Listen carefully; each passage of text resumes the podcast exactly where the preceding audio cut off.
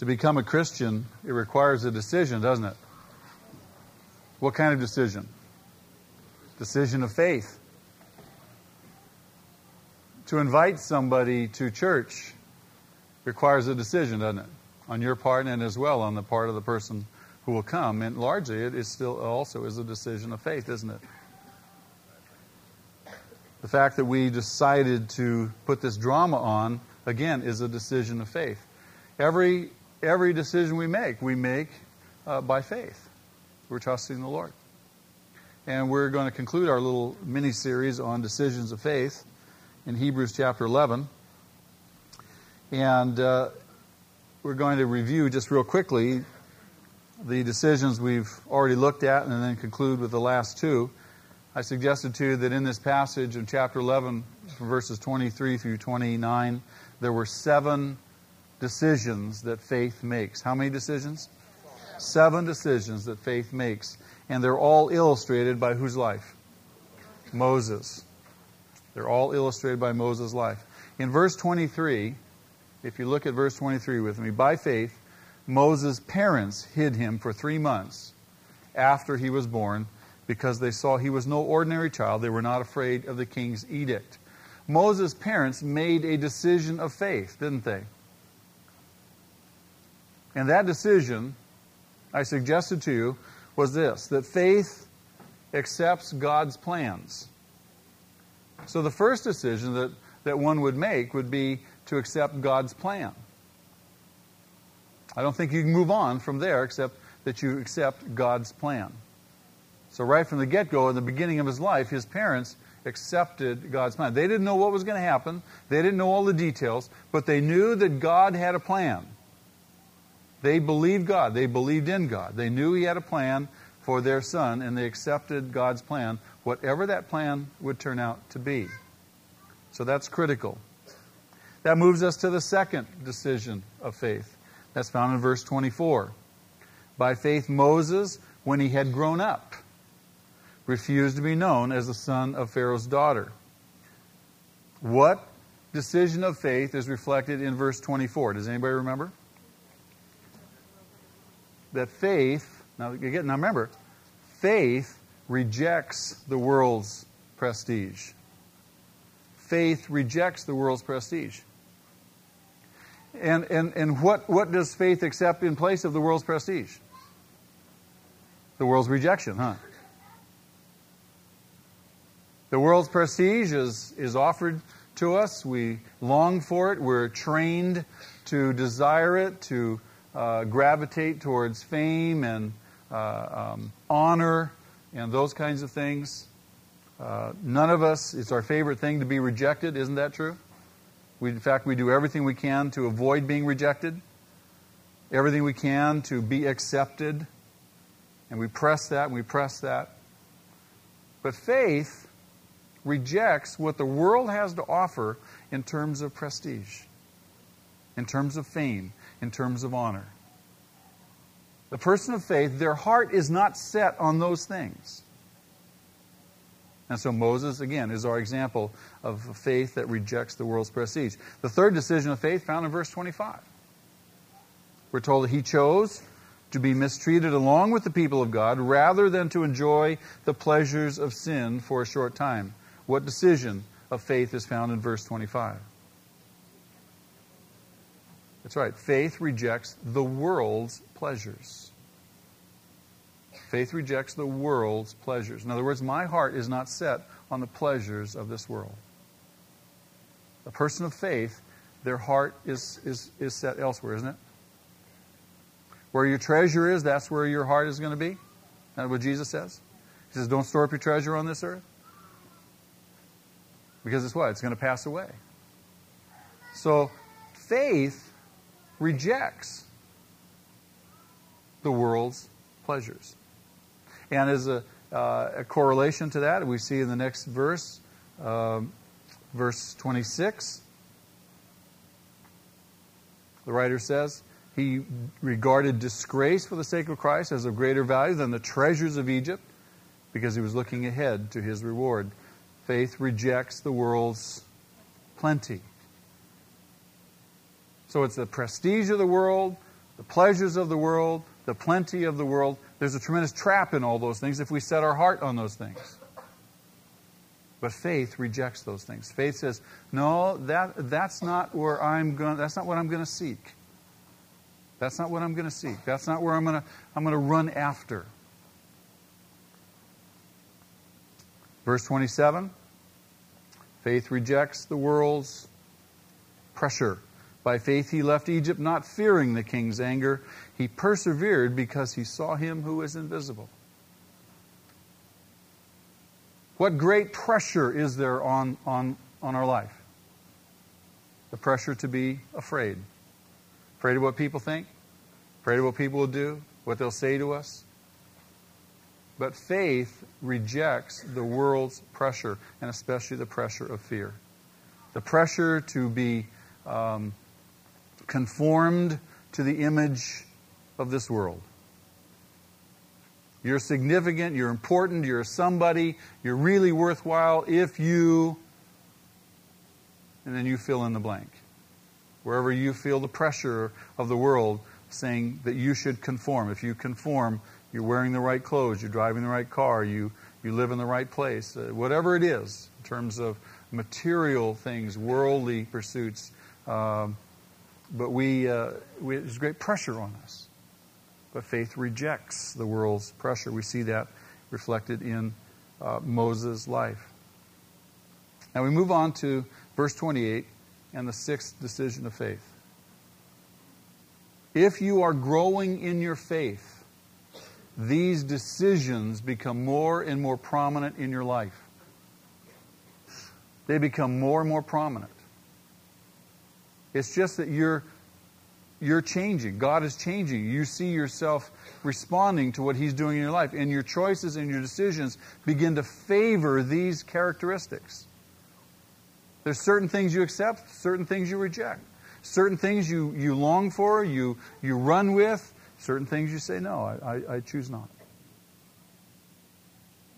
In verse 28, we see the writer says, By faith he, meaning Moses, kept the Passover and the sprinkling of blood, so that the destroyer of the firstborn would not touch the firstborn of Israel. So in verse 28, I would suggest to you that faith accepts God's provision. This is the second of three things that faith accepts. The first one was that faith accepts God's plan. And now faith accepts God's provision.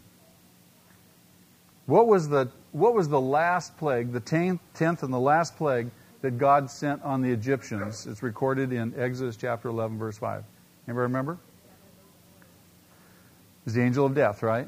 That's the tenth and the last plague that God sent on the Egyptians. Now, to protect the Israelites from that plague, in other words, the angel of death was going to come over the land and all the firstborn, whether they were human or animal, all the firstborn were going to die. This was a plague of God because of the Egyptians' hardness of heart. God meant for his people to be protected, didn't he? What provision did God make? What provision did God make for the Israelites to be protected from the angel of death so that their firstborn would not die? That was good. That's right. They were to sacrifice a lamb, and they were to take some of the blood of the lamb, and they were to place it where?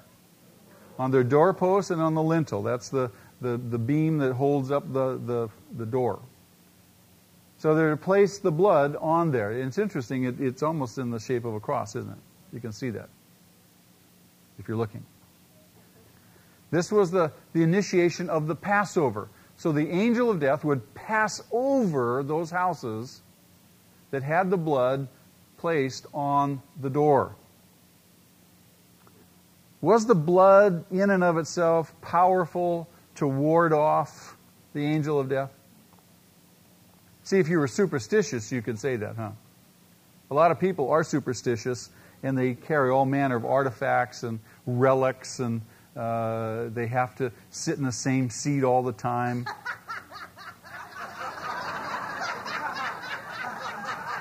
all manner of superstitions.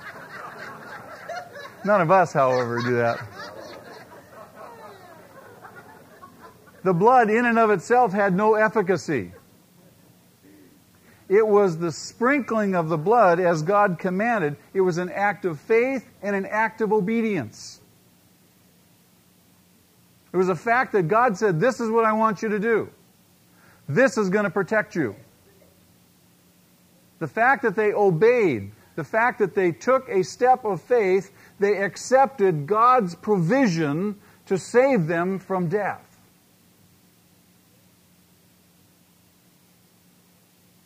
What was the blood ultimately symbolic of? Yeah, it was symbolic of Christ's sacrifice by which certainly he conquered death for all who would believe in him, right? You know, when I was a new Christian and, and had never read the Bible, never really, though I grew up uh, in a religious home, never really understanding everything, I just knew Jesus died for me. That was about all I knew. That was kind of rote, if you will. But when I became a Christian, I started reading the Bible. I started in the Old Testament. And I happened on all these sacrifices, all this blood. And we would sing these songs, you know, the blood of Jesus. And I'm hearing people saying, I'm washed in the blood. I'm going, you know, and I don't, I don't want to say anything. But I'm just going, what is this bloody, bloody stuff all about? Because I don't quite get it yet. And so I finally got up enough courage to ask somebody, I said, you know, explain something to me. Uh, what, what, is all, what does washed in the blood mean? What does it mean to be under the blood? What's all this blood? And they began to explain to me what it all meant. They said, well, you see, the wages of sin is death. Ah, okay. Sin is offensive to God. Okay? The wages of sin is death. So, so in other words, for sin, the penalty is death. Somebody has to die.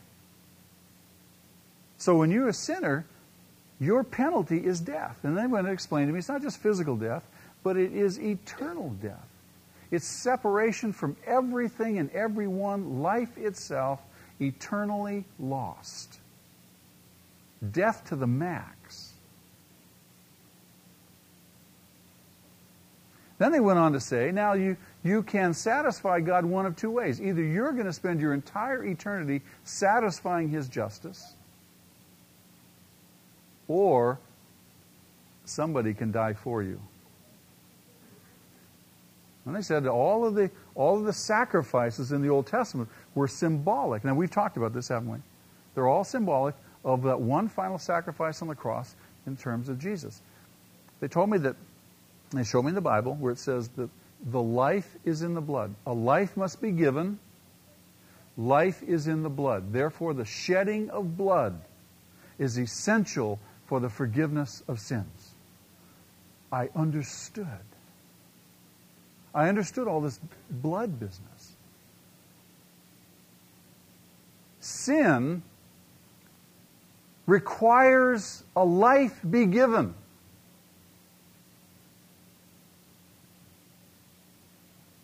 Sin is deadly. And now I really understood what Christ's sacrifice on the cross meant. That he gave his life, he poured out his blood, that my life now had been washed in his blood. All of my sins were, were washed away by his blood. They were paid for by his sacrifice. That I now came under the protection, under the covering of his blood. I understood now what all of those phrases, all those statements meant. That marked me powerfully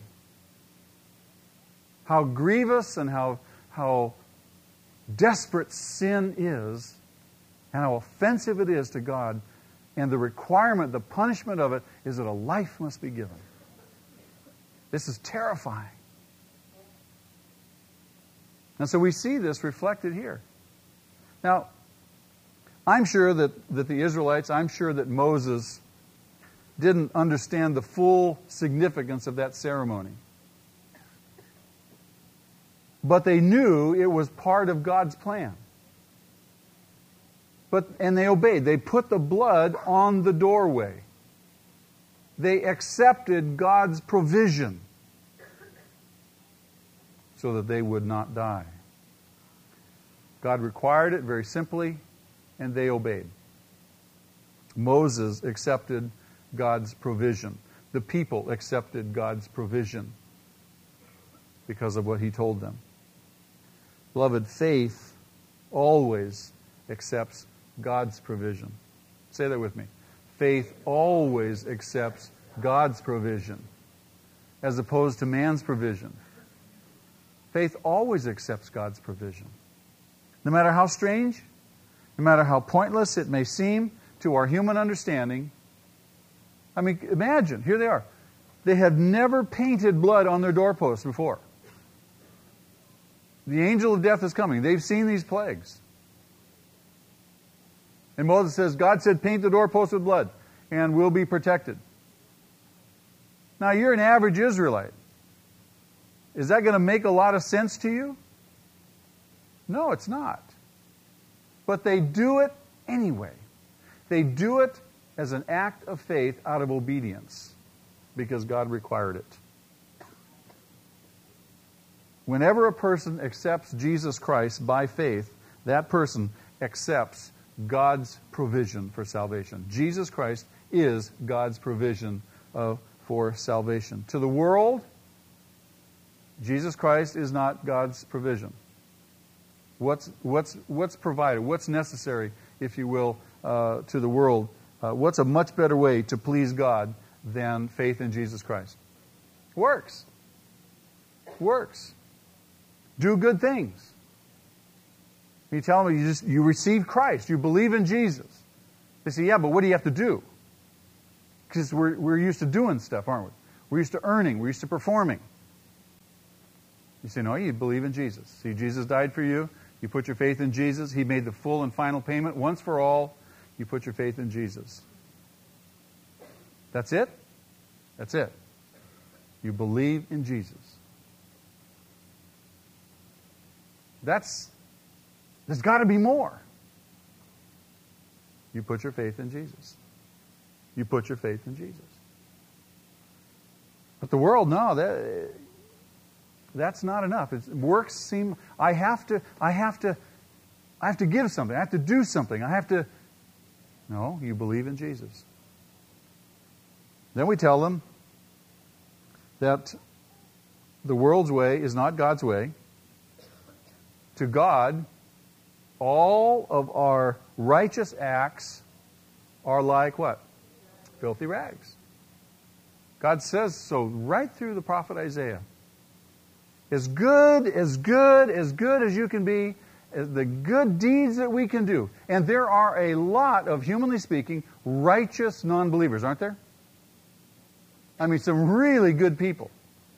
Sometimes you scratch your head, you see a Christian really messing up, and then you over, look over here and you see this non Christian who is living the kind of life, at least externally, that you think the Christian ought to live, and you think, hmm.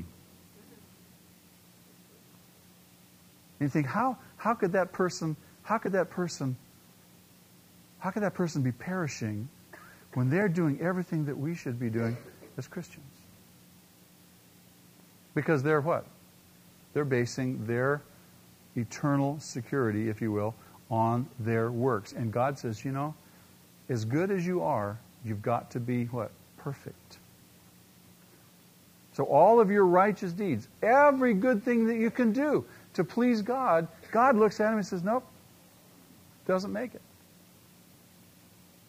He says it's like they're just filthy rags. We present them like good deeds, don't we? Beautiful, wonderful things. He says they're filthy rags in my sight.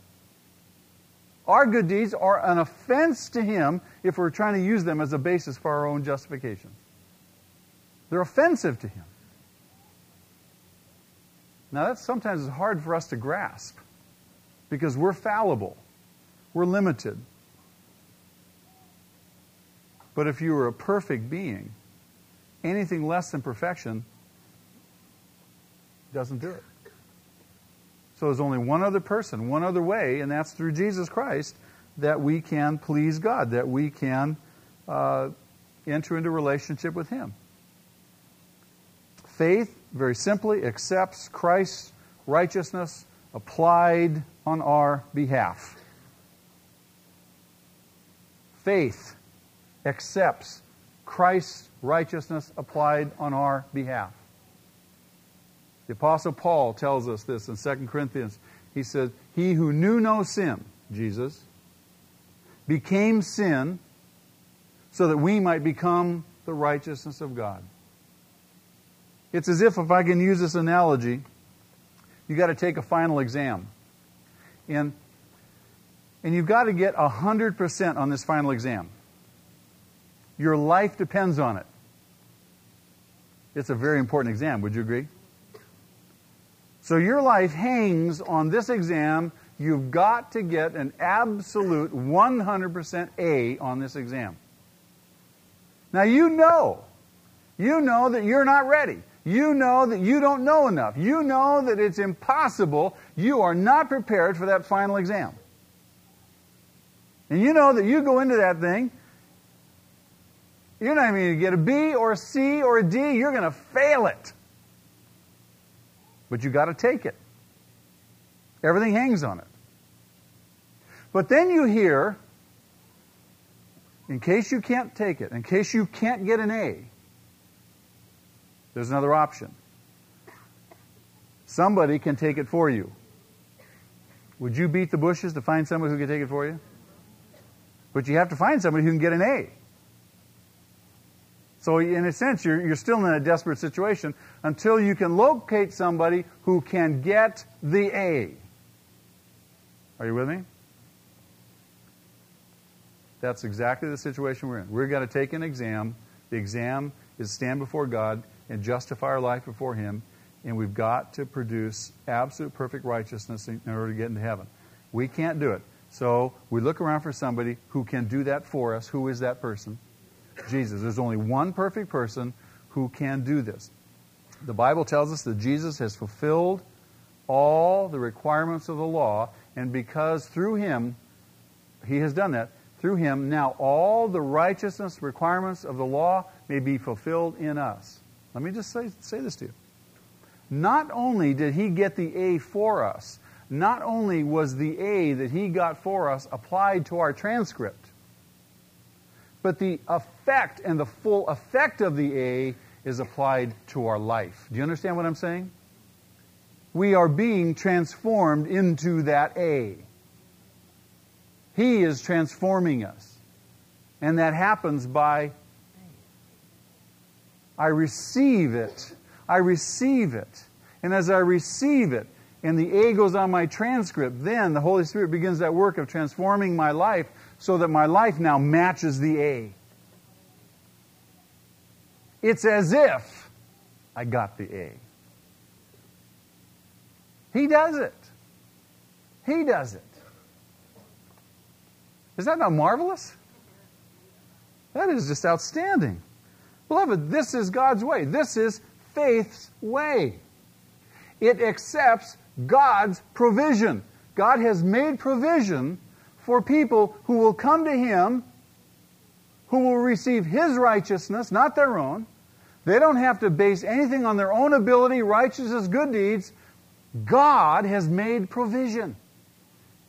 And you, you receive that provision by faith. It requires a decision, though, doesn't it? A decision of faith. Now that leads us to the last decision, the seventh one. We find this one in verse 28. Verse 29, I'm sorry. By faith, the people passed through the Red Sea as on dry land, but when the Egyptians tried to do so, they were drowned.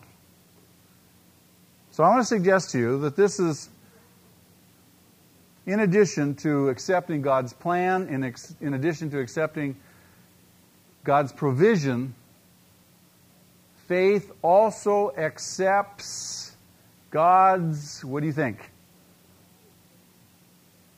Well, look at verse, look at verse 29 again. By faith, the people passed through the Red Sea as on dry land, but when the Egyptians tried to do so, they were drowned. Well, let's look at this. Look at some background here. Moses led the people out of Egypt, right? They were headed toward the promised land. They reached a barrier. What was the barrier? The Red Sea. When they got to the Red Sea, they looked behind them, and guess who was coming? Pharaoh and his army, and they were not far behind. Did the people rejoice? Were they enthusiastic to see Pharaoh again? Were they excited? No. From all they could see, they were trapped and there was no way of escape. Their back was against the Red Sea. They could see Pharaoh's army coming. They believed they were doomed. Didn't they? They lost heart.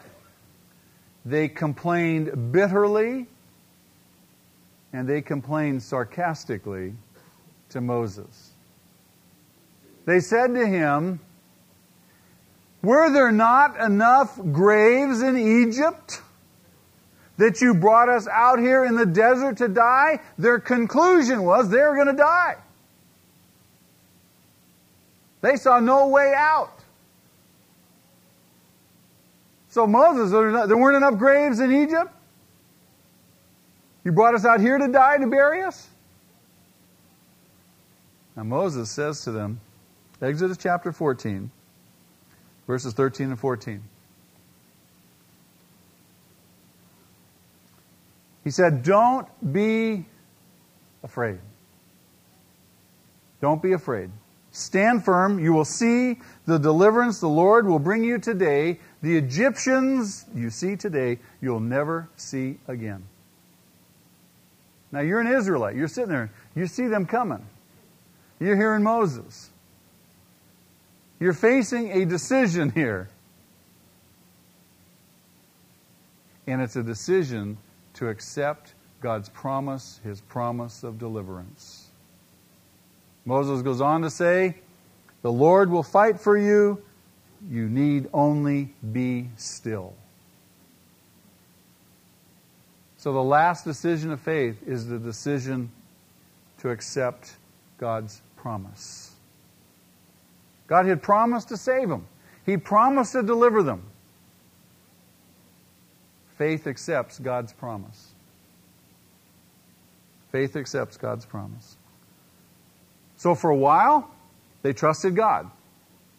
We're told in verse 29, and because they trusted God, by faith they passed through the Red Sea as on dry land. They believed Moses' promise from God, and they started walking across that dry seabed as soon as the waters were parted they believed God's promise to deliver them. Now, I, I suspect that crossing that dry seabed took a considerable amount of faith. Would you agree? I mean, the waters are piled up on both sides of them, right? It must have seemed terribly threatening. I mean, just walking through. I mean, did you ever see the movie Ten Commandments?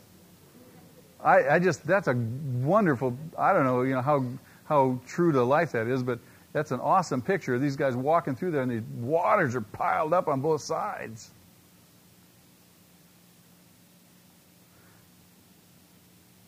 Had the waters returned too soon, the Israelites would have died, not the Egyptians. Would you have been a little bit nervous? The people had no guarantee except God's word, God's promise. He would not change his mind, nor would he forget them. They had his promise. I'll get you through it. I'll get you through it. I'll get you through it. The waters are piled up. His word was enough. And beloved, for the faithful, God's word is always enough. God's word is always enough. Lord, I just I trust your word. He says it right there. I'm going to trust your word. Faith, beloved, takes God at his word and is victorious. Faith takes God at his word and is victorious. Presumption, on the other hand, denies God's word and is destroyed. There's a difference between the two. We don't want to confuse faith with presumption. Outwardly, they may seem the same. Would you say that it was equally courageous for the Hebrews and the Egyptians both to pass through the Red Sea? Was it courageous for the Hebrews to pass through? Was it courageous for the Egyptians to follow through and pass through? I mean, the Egyptians didn't stop and go, whoa! No, they just raced headlong in there, didn't they? It took great courage for the Egyptians to go in there, didn't it? Men of faith take risks that sometimes seem foolhardy. Men of faith. But so do the godless. They take risks that seem foolhardy. But there's a great difference between them, and that difference is profound. Because men of faith rely upon God's word and upon God's promise, whereas the others act in complete disregard of God's word and on a brash impulse and just a trust in their circumstances. They presume. They presume they presume tomorrow will come. They just presume that life is going to go on. They just presume that when they die, they're going to go to heaven. They have no basis upon which to say, Yes, I know this is true. However, we do, don't we? We have God's Word that tells us very clearly, very accurately. Beloved, the Egyptians persistently hardened their hearts to the Lord, and they presumed to trust themselves, to trust in themselves, and they were drowned. Big difference between presumption and faith. Big difference between trusting in God's word and his promise and just trusting in what I think, what looks good, what looks easy. The test of faith is trusting God when all we have are his promises. That's the test of faith. Trusting God. When this is all I have, His promises. God, you have promised to work everything for my good.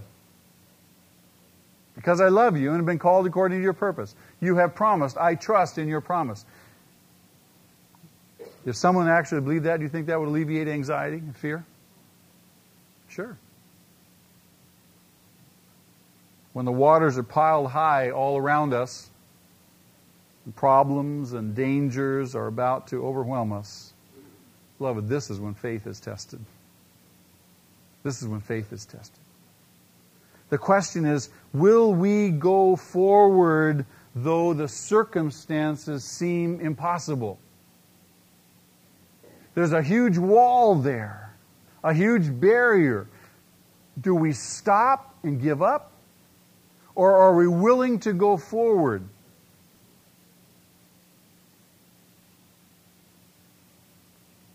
Many people have discovered that when they're willing to go forward in faith, that that wall was made out of wax. And it just dissolved right in front of them. But a lot of other people just stopped. They gave up. They just saw a wall. They said, oh, that's it. Can't go any further. I'm going to give up. No hope. Circumstances overwhelm me. What about God's promises? What about God's promises? Over and over and over, He told His people, trust me, press on. Press on. You see, this is when the Lord takes special pleasure, I believe, in showing us, showing us His faithfulness, showing us His love, and showing us His power. When we are, when we are, are, are bereft of any human resource, when we're stripped, when, when all of our resources are gone, when we've, we've tried everything, we've tried everything, we've tried everything, we've gone every resource, and now all the resources are gone. So now we have to pray. It's come to that. Now we have to trust God. And I imagine, I imagine God says, finally. finally. You know, there's an old saying, before all else fails, pray. Not when all else fails. We have a tendency to trust in ourselves, but God desires to show us His power. He desires to show us His love and to show us His faithfulness. But so much of the time, we are trusting in our circumstances rather than trusting in His promises. And especially when things are piled up around us. Beloved, when we have nothing but His promise to rely on, that's when His and that's when His presence is the dearest to those who believe. It's almost palpable. You can almost feel Him there. And His power is present. You just know it. At every juncture in our lives, either we fulfill the will of God and we are therefore, therefore filled with the Holy Spirit, beloved, or we, quite frankly, fulfill our own will and we end up quenching the Holy Spirit. See, it's faith accepts God's promise. It accepts God's promise. As we accept God's promise, as we step out in faith based on the promise, that's when God's faithfulness, that's when His power, that's when His love is evident in our life. When we truly believe God, we will know that in everything He has our best interests at heart. And beloved, and we will decide for Him. To live this life of faith requires courage. It requires a willingness to make one decision after another, to say yes to some things, to say no to other things. That's the bottom line. Life is made up of decisions. The Christian life is made up of decisions, decisions of faith.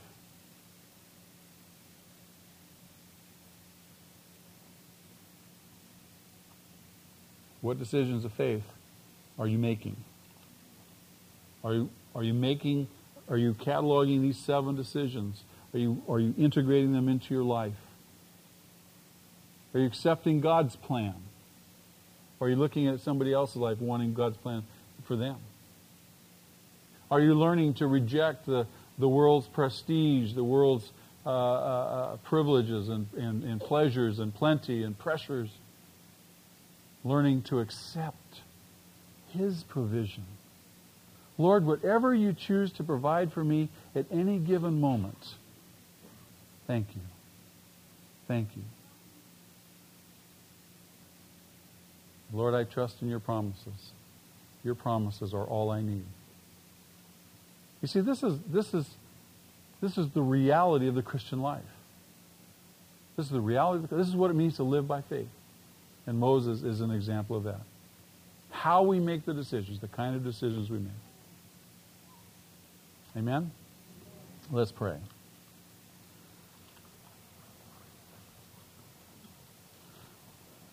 Lord, we recognize that you have called us to live this life of faith, and you've given us examples through this whole chapter, indeed through this whole book of people who have who have chosen to to make these kind of decisions, and people who have not chosen them.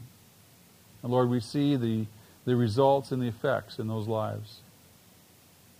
I pray, Father, that through our study of these seven decisions of faith reflected through Moses' life,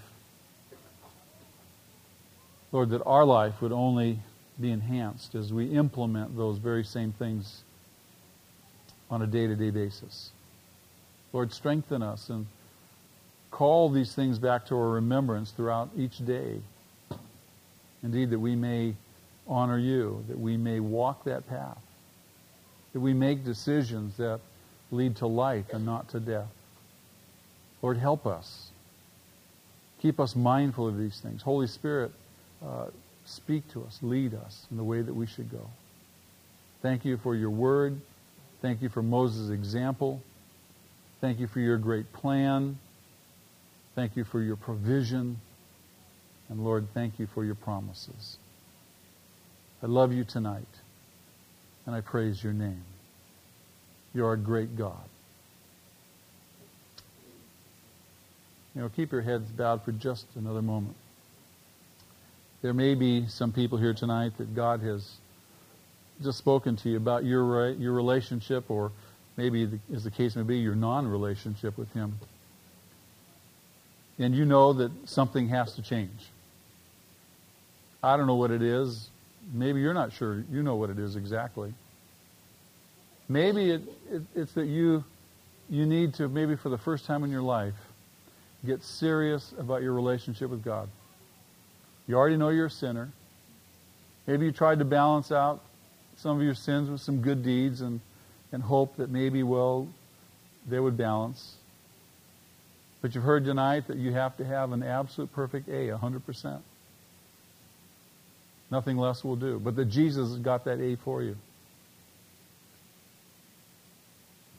They face a decision. Jesus is God's provision for you, for your life, that you might be saved. That if you died tonight because you received Christ, you would go to heaven. Just like we saw in that video. That little boy, that, that Sunday morning in church, raised his hand. He walked forward. He received Jesus. And that very day, they were, the whole family killed in an auto accident. I know it was a drama, but that happens. And he was in heaven.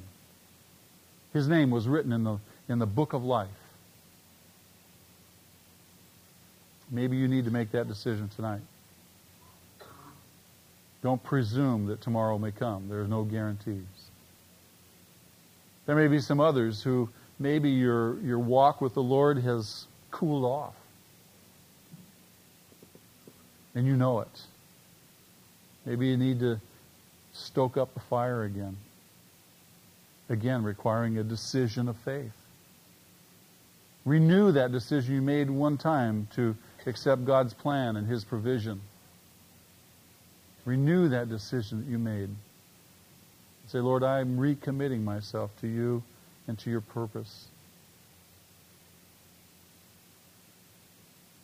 But if you want to pray, I'd like to pray with you. However, whatever the situation might be in your life, I'm just going to give you an opportunity. But I don't want to pray all by myself up here. I just want to know that there's some people who are serious and want to pray. You want to get on with it. You know, commit your life to Christ. If you're ready to make some kind of decision like that, then I just invite you to stand. Wherever you are, you just go ahead and stand.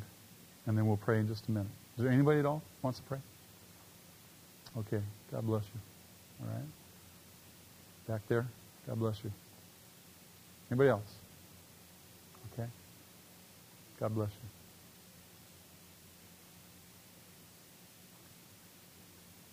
Anybody else? If you're if you're complacent in your faith and you know it, just go ahead and stand. Now let's let's get let's get started again. Anybody else? If there's some sin in your life right now that uh, you need to get rid of, today's the day.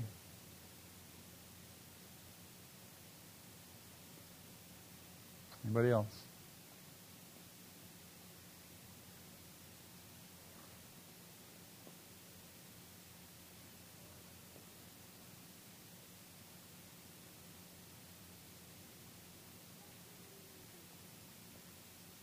And there be there may be some who you just you just want to stand again.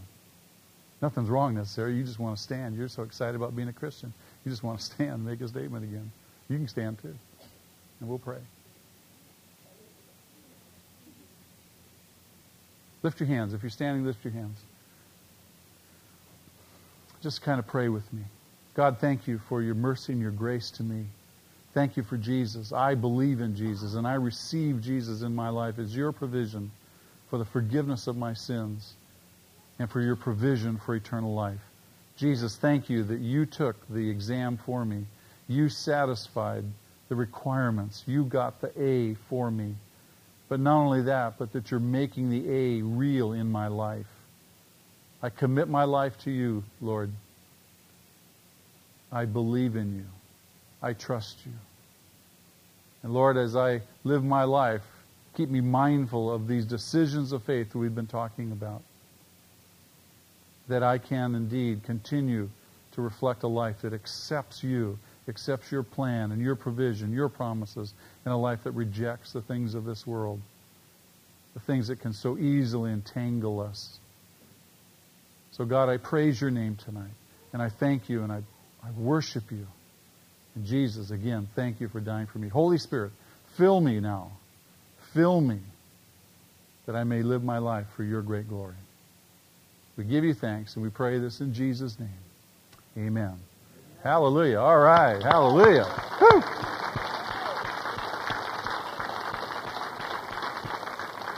Now, a couple of things real quickly. We're going to close with some songs in just a minute. Pastor Bruce is back in the in the back of the auditorium by the sound booth. Now we've got a little table back there. There's, there's some resources on there. There's some uh, uh, there's some New Testaments. If you don't have a Bible, we want to give you one. There's some packets there. If you receive Jesus for the very first time, uh, there's a packet of information. There's a tape in there, uh, a little booklet, a Bible. We want to give that to you. And uh, so you just go back and see Bruce. Also, there's a sign up sheet. It's very, very important if you are a Christian that you be involved in Christian fellowship. And we have uh, uh an organ of Christian fellowship in our church called Mini Church. How many know that? Only half of our congregation, at best, is in mini church. That's a shame because so many people are missing out. So if you're not in mini church, I want you to go back. There's a sign up sheet. Sign your name and phone number. We're going to call you and help you find a mini church.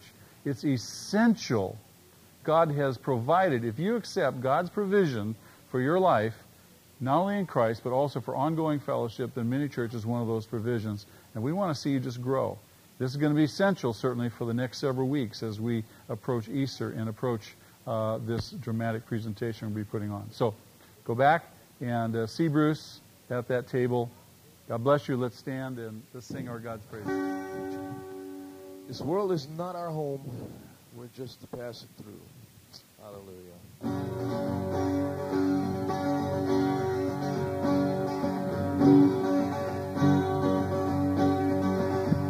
This world is not my home. I'm just passing through.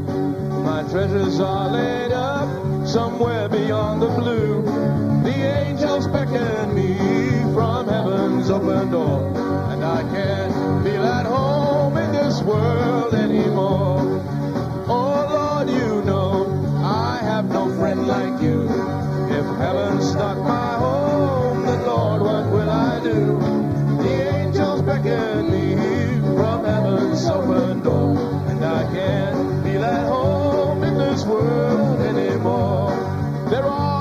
expecting me, and that's one thing I know.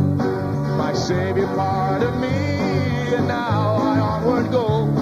I know He'll take me through, though I am weak and poor, and I can't feel at home in this world anymore. Oh Lord, you know I have no friend like you If heaven's not my home, then Lord, what will I do?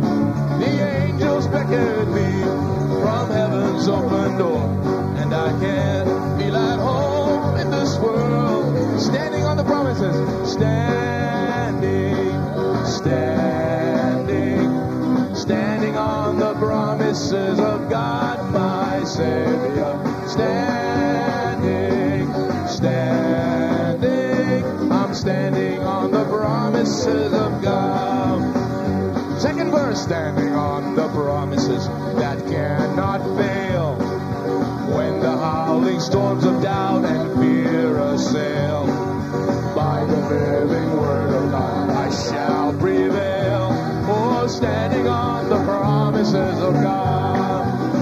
Oh, standing, standing, standing on the promises of God, my Savior. Standing, standing, I'm standing on the promises of God. One more time on the chorus. For standing, standing, standing on the promises of God, my Savior. Standing, standing, I'm standing on the promises